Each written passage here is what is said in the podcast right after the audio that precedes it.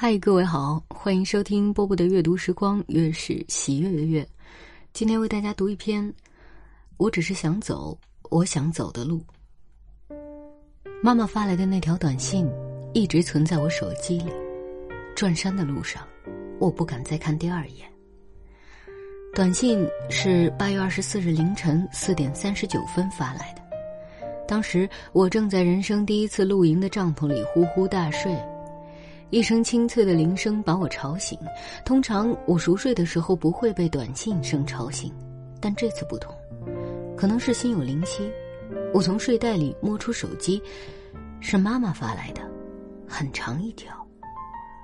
我心里一沉，女儿，我恨你，自你走后，夜夜失眠，每天凌晨三点就醒了。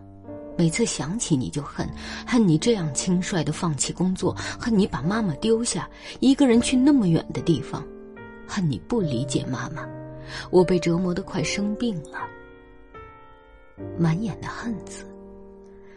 这条短信让我的心沉到谷底。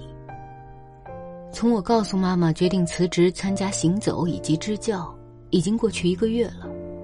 中间也沟通过很多次，试图让他理解我，没想到他心里还是充满着怨恨。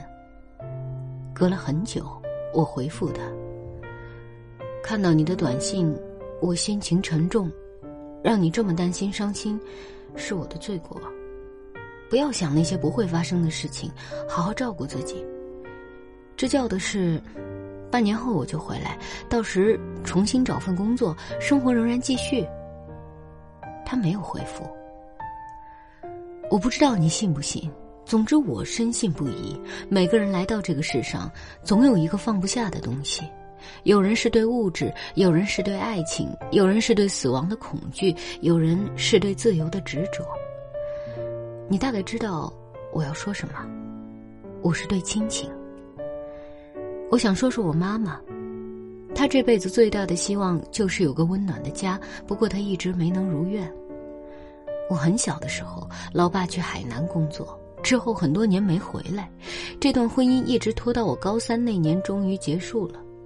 爸妈都怕影响我高考，一直瞒着我。我直到上大学之后才知道。然后，我妈一直独身到现在。我妈年轻的时候很出色，长得漂亮，工作努力，人缘也好，就是被婚姻这事儿打击的一蹶不振。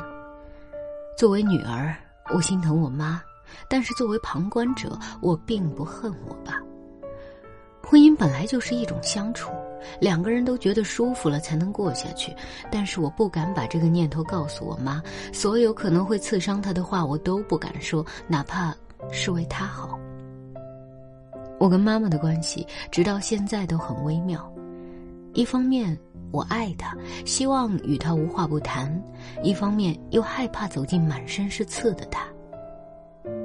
工作后还和妈妈住在一起，但是一半的时间都在外面出差，每天晚上给她打电话汇报完我这边的事，便会陷入沉默的尴尬。他从来不主动跟我讲他那边的情况。如果我问他最近身体好吗，他便会说：“妈不好，你管得着吗？我不好，你能马上回来吗？”我知道，他对老爸的怨气一直没撒出来。谁叫我是他的女儿呢？我曾带妈妈去厦门旅游，发现他在外面的时候对什么都好奇，像个小孩子。看他开心的样子，我心里很难过。妈妈的生活单调了太久，她应该像年轻人一样有自己的生活。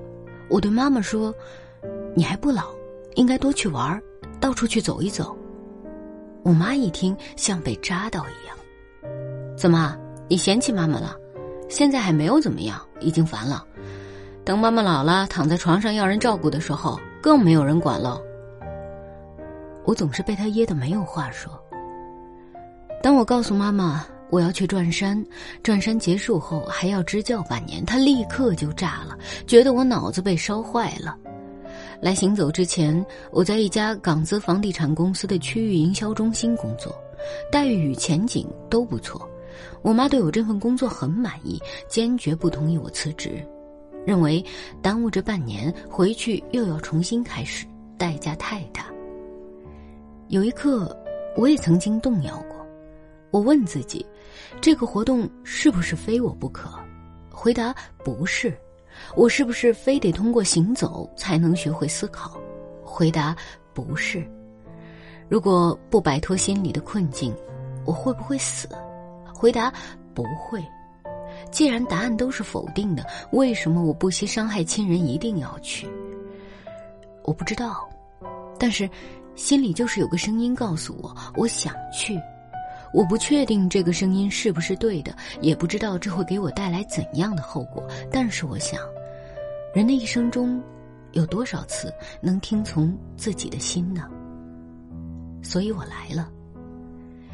八月二十四日，行走的第一天，因为凌晨妈妈发来的那条短信，我的心中充满绝望。是的，我以灰暗的心境开始我的转山。行走的感觉和之前想象中的不一样，静雨专心走路，这个过程有些枯燥，心中不免失望。我开始思考真正困扰自己的问题：我和妈妈的关系。我原以为只要给妈妈一点时间，她就可以理解我，现在我必须承认。他活了大半辈子，事事都遵循自己的原则。突然让他拧过来理解我的心，这只是我的一厢情愿。我知道我必须直面我和他的矛盾，但是我一时想不到好的办法来解决，心里一着急，感觉喘不上气来。正在这时。坤哥走到我身边，他冲我打了个手势，示意我把面巾拉下来。我这才想起刚才喘不过气的原因，立刻扯下面巾，顿时一股清凉的空气扑面而来，涌进鼻子里，流进心里。行走的队伍行进十公里之后，路过一座藏传佛教的寺庙格日寺，它坐落在阿尼玛青山脚下，是进山的必经之地。转山者通常都会在这里稍作停留，寺中的喇嘛将为他们诵经祈福。格日寺的喇嘛亲自来迎接这支八十人的队伍，志愿者们围成一圈，陈坤和上师席地而坐，与格日寺的喇嘛一同诵经。我完全听不懂他们在念什么，但是那悦耳的吟诵却让我的心逐渐安静下来。我抬起头。望着碧蓝的天空，没有一缕杂质，金色的阳光就这么洒下来，烤着我们刚刚出过汗的身体，温暖而舒适。上师们的身后，阿尼玛青山像巨大的背景，屹立在天地之间，聆听着僧人的吟诵，将这些吟唱传向远方。就在这一刻。一种强烈的归属感撞击着灵魂，同时内心感到前所未有的平静。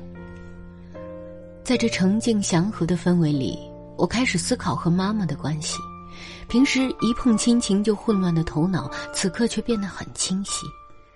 我确信，我和妈妈之间彼此深爱，但我们却拥有不同的立场，确切的讲是不同的路。他给了我生命，对我的养育之恩，但是给不了我的路。每个人都要过自己的生活，走自己的路，不是吗？这很残酷。不不不，我不这么认为。当我触碰到真心时，我认为讲出来才是对对方的爱。我忽然明白，我要对妈妈讲出心里的话，我要告诉她，每个人都要活出自己。在灵魂层面，我们都应该拥有自己的世界。它不是没有，它只是关上了。妈妈，你应该有自己的生活，你值得拥有自己的生活。你应该去跳舞、旅游、谈恋爱，你有权享有真正的幸福。这才是藏在我心里很久的声音。诵经结束之后，坤哥和上师拿出风马分给志愿者们，大家一起向空中抛洒。当众人口中高喊阿加洛的时候，飘散的纸片在身边飞舞，我也情不自禁地跟着将手中的风马撒向空中。我看到周围有志愿者流下感动的眼泪，我没有哭，我笑了起来。我捡了一片落在地上的风马，将它仔细包好，放进背包里。这是我送给妈妈的礼物。我决定对妈妈说：“我爱你，我会永远照顾你，但你得有自己的生活，因为在心灵的疆土里，没有自我是可耻的。”希望这份刺痛能让他走出来，希望他能了解我的苦心。当我迈开脚步继续前行的时候，我问自己：“你真的敢说吗？”我望了一眼前方的山脉，阿尼玛青山静静的看着我。好了，文章为大家读完了。嗯，这位作者是参加了陈坤的《行走的力量》，有感而发。嗯，如果你也有类似的行走，或者是在某一个时刻有一些感悟的故事，也欢迎你留言跟我分享。我是波波，在厦门跟各位说晚安了。长亭外，古道边，芳草碧连天。晚风拂柳笛声残，